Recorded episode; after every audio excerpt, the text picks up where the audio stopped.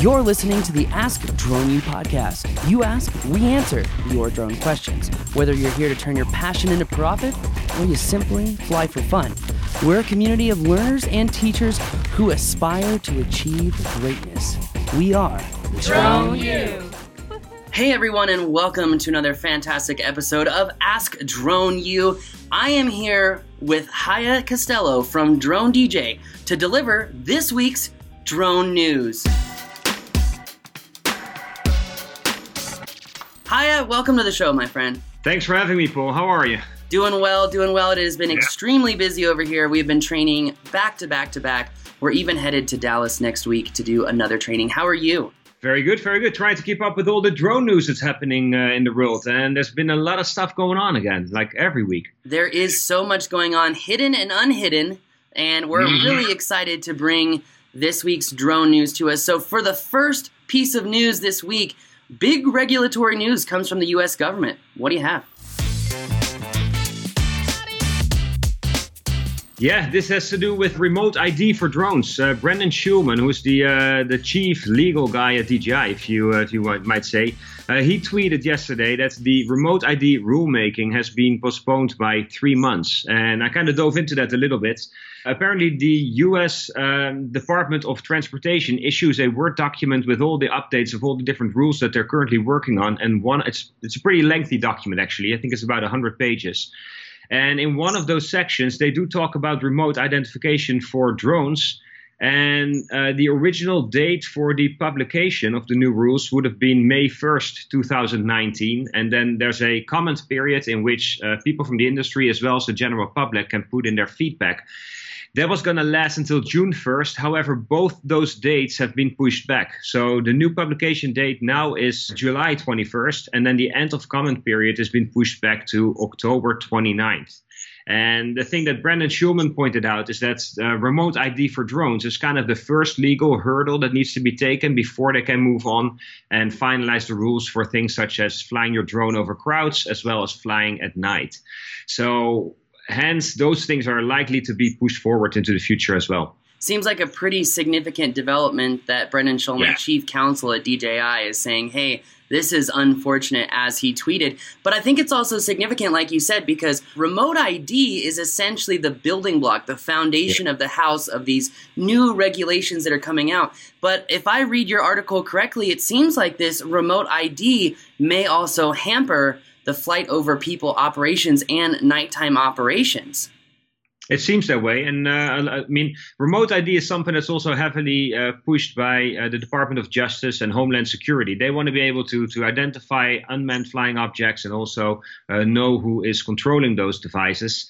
Uh, so, remote ID is like the the entry points into commercial drone operations. And then once we solve remote ID, we can then move on and finalize rules for flying during the night and flying over crowds as well. So a lot of the commercial drone applications that technically are ready to be implemented are being held back because of all these regulations. And now we have another three month delay, which is uh, unfortunate.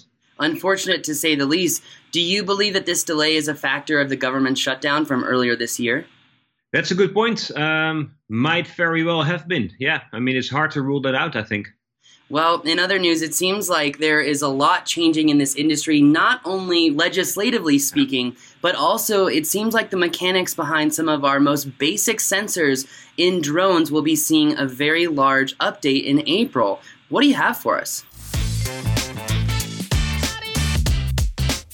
Yeah, this has to do with the global positioning system, and apparently there is a this year there's a GPS 2019 week rollover. And when I first read that, I was like, "What the heck is a week rollover?" But apparently, the way this works is the way that they count weeks is a 10-bit binary number. So they start with week number zero, and then they count to 1023, and then they have to start the cycle all over again.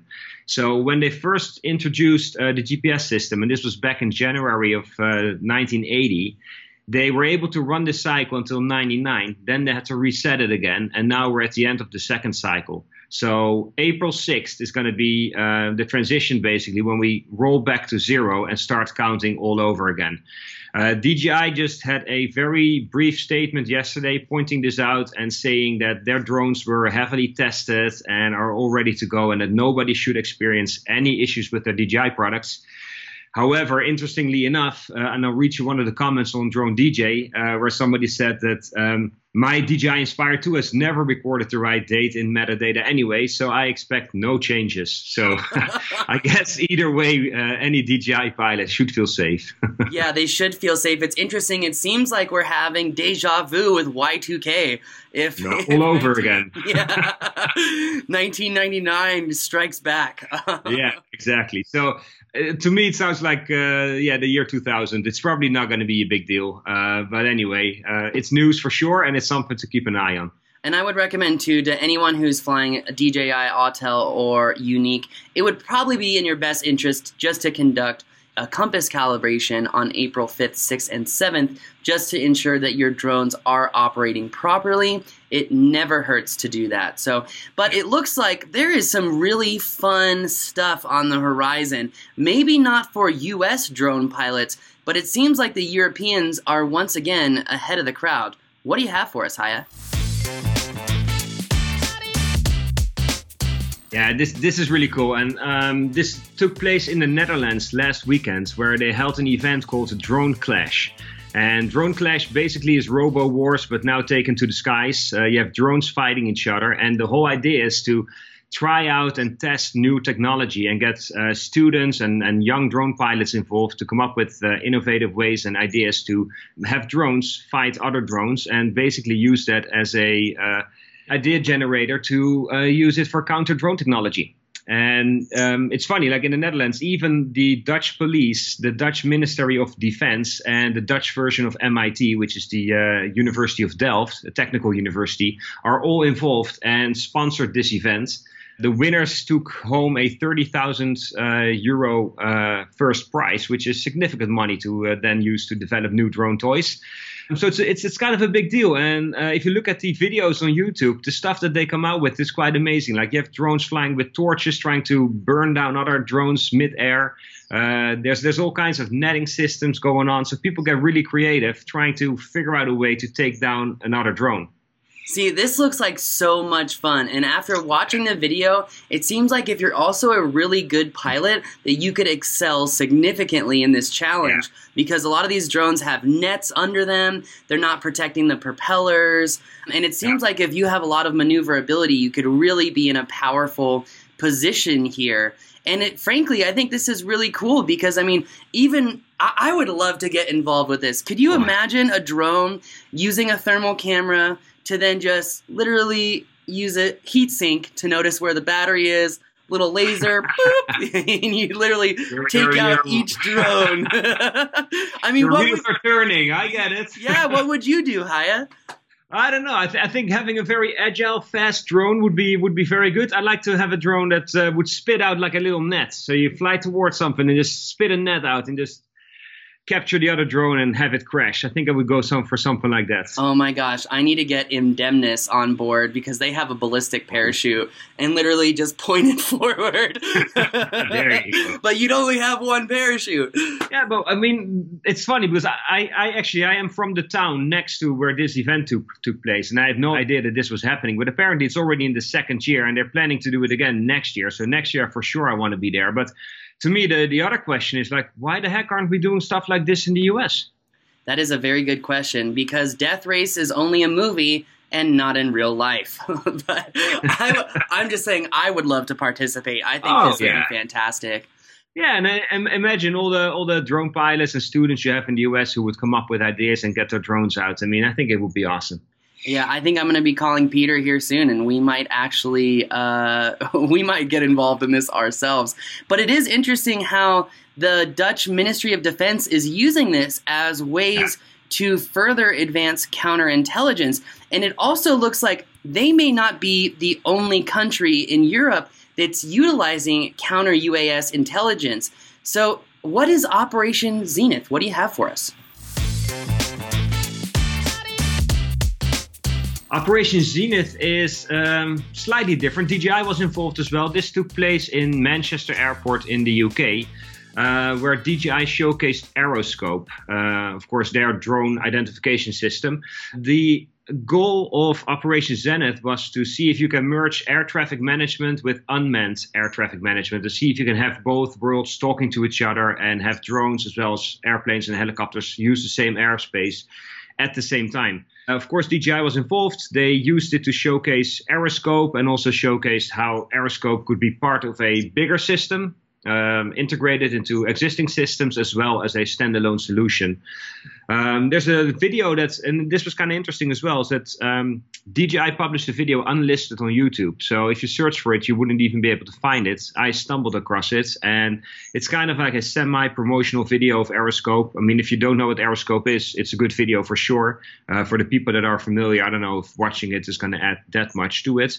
But the interesting thing, of course, is that. Uh, especially when you look at commercial drone applications, having drones use the same airspace as manned aviation is always going to be a challenge. And to make headway in uh, in that space, I think is a, is a very positive thing. Yeah, it's very interesting. Although I'm really curious as to the deployment of such a system in the United States with current wiretapping laws. You know, 18 USC 32 makes it very clear that any capturing of electronic data is wiretapping. But on top of that, I'd also be interested in how plausible this system is because it's a library based system and it's limited to DJI only. I know I actually attended the Aeroscope launch in DC, I believe it was a year and a half ago now. And they showcased that in the future, you know, hey, we expect Yuneec, we expect Autel to be visible on this system. But until that happens, um, and until we have systems that are not library based systems, I think that the implementation of this in the United States may be limited, but I could be wrong. I don't know. I think um, it's also a matter of, of throwing things at the wall and seeing what sticks. And I think DJI is playing that game as well. Um, I think it's probably unlikely that the U.S. government would pick the DJI Aeroscope system as a system to to work with. But then again, you don't you don't know. It's I mean DJI is actively involved working with governments trying to come up with solutions, and I applaud them for that. And they were uh, the first and only drone manufacturer as of yet who came out with a solution to begin with. So that's a plus for sure. So let's see where this goes. Got to give them credit for sure. Yeah. But you know, it's interesting, Haye, because you said DJI is kind of throwing things against the wall and seeing what's sticking. And in this week's most recent DJI leaked photo, it definitely looks like things are being thrown out there to see what is sticking. And you yeah. know, Haye, I haven't been watching uh, VHS tapes for quite a while, but with this contraption, it looks like times may be a changing. Um, totally. I have no idea to what to think of these images. I mean, there's a drawing that surfaced, which looks like a, uh, a drawing that you might find in a trademark or a patent application. Um, there's also an image of a stabilized gimbal camera device with uh, grips on the sides. You can hold it uh, handheld. You can also hold it from the top. There's a little joystick. It has a uh, camera mounted on it that looks like it comes from a Inspire. Um, Osita LV, the guy who's been tweeting rumors in the past as well, and he's been right, he's been wrong. I think for the most part he's been right. So it's kind of like where there's smoke, there's fire. He posted this image and even went as far as saying that there would be four zoom lenses and four prime lenses that would be available for this device. Um, I haven't been able to confirm that any other way. Uh, he also mentions the product name Product 330 as a potential code name for this device. Um, it's hard to say. I mean, it kind of looks like a Frankenstein device, uh, if you will, because it's it's kind of put together from a lot of existing parts and pieces. I mean, if you look at the uh, the Mavic 2, for instance, if you look at these sensors here at the front, the proximity sensors, you can see something similar on the front of that device, and you would wonder why you would need that on a handheld device. So it's an interesting photo. Uh, the fact that there's a drawing as well kind of adds to its credibility, I guess. But at the same time, you wonder what it is and if this is a legit DJI product. If it is, however, um, the timing is interesting, of course, because NAB is around the corner. So are we going to see this at NAB? Possibly. I mean, DJI is I mm-hmm. wouldn't wouldn't be shocked if we saw it at NAB, and I definitely think that yeah. you're onto something because if you look at the way that this is shaped, so for those of you who are listening to us on iTunes, imagine you have um, a box about the size of a Mavic 2 case, and then you were to put that lengthwise and attach a TB50 battery on the back and a handle on the top with yeah. what looks like a Mavic little uh, thumb controller, yeah. maybe even a Ronin thumb controller. And then there's an extension out front that looks like one of those GoPro extensions that goes from 6 inches to 26 inches. And then there's an X7 on there, but the whole thing looks 3D printed. And frankly, uh, if you uh, remember the uh, the Osmo Plus, where they also took the camera from uh, from the Inspire, for the Osmo Plus you can get this Z control arm that kind of stabilizes your movement as you walk. And on the picture, as well as the drawing of this uh, Frankenstein device, it looks like you have a similar extension as well. So they took a whole bunch of bits and pieces of existing DJI product, it seems, and then kind of morphed it into something new. Yeah, it could be a really interesting product. Uh, at the same time, if this turns out to be nothing, I, I wouldn't be surprised either. Yeah, I would say I would say this goes both ways. We were expecting a Ronin S Mini at CES and didn't see anything like this. But I definitely wouldn't say that this is the Ronin S Mini because, as one of the commenters said on Facebook, where do I put the VHS tape? exactly. Yeah, and I don't know if uh, April 1st falls on a different date in China, but I mean they're a little early, I think, with uh, with this uh, image. April 1st. oh man, that is really funny. Well, it looks like there's only one last piece of news, yeah. and as a drone training company here at Drone U, it's something I'm actually really excited about. DJI has fundamentally changed uh, the form in which people can experience flight if they're brand new. So, what do you have for us? Yeah, this was uh, about a week ago that DJI launched a new version of their DJI Flight Simulator software. And we first had a chance to try this out at Airworks uh, 2018 in Dallas, Texas last year. I was using it with somebody else, and initially it felt weird flying the drones because the controls were not calibrated or not the sensitivity was off. It felt so we kind of played around with that, and then once we had it uh, sorted out, yeah, it feels pretty legit. I mean, you're flying different DJI drones, you can uh, fly different missions, and really get a feel for what it's like to to fly a drone in real life, and of course, you can practice the missions that you're actually going to do uh, later on. So it's very interesting software for sure. They now came out with a new version. Uh, we posted that article on uh, on Drone DJ last week, and it actually was one of the top articles that week, which. I didn't really expect, but I think there's a lot of interest among people uh, using software like this. Uh, one caveat, though, is that it's not available for Apple products, so it's Windows only, as far as I understand. Man, yeah, that is bit of a bummer. That is a big bummer for sure. But it is extremely exciting how you can add in your own environments, which actually yeah. uh, here at Drone U we've already been doing that, and I agree with you that it still seems like the flight controls aren't completely true to flying outside. And I would say specifically the sensitivity on the yaw. That's one thing that I've noticed a lot is the sensitivity on the yaw doesn't seem to correlate. Mm-hmm when you're injecting, say, like a banking turn where it's a combination of movements on the sticks. But I do like how you can plug in a Phantom remote and just start going. Oh, yeah. Yeah, and I bet you if you had that software, let's say right there in your office, and you're able to tweak it and fine tune it, you can probably get to the point where it, it becomes really useful training software. True, true. Couldn't agree so, more. Yeah. Well, Haye, this week's drone news is uh, like a roller coaster, up and yeah. down, from remote ID being delayed to the up of people crashing drones purposely into each other, and that is something that gets me excited. So, Haye, thank you so much for joining us on the show again today. Thanks for having me, and uh, we'll be back next week with more news for you guys. Sounds good. And until then, that will do it for us today. Thanks again, everyone, for listening to another news episode from Ask Drone U with the help of Drone DJ. We'll see you next time. Thanks for watching. We believe that videos, images, words, and sounds have the absolute power to inform, inspire, and entertain. We reject indecision, confusion, and vanity, for they work against the community. We are united under the virtues of safety and knowledge. We are a training community of learners and teachers who encourage and energize each other to achieve greatness. We are pilots, videographers, photographers, freelancers, business owners, enthusiasts, experts, and apprentices. We are creators. We are the Drone U.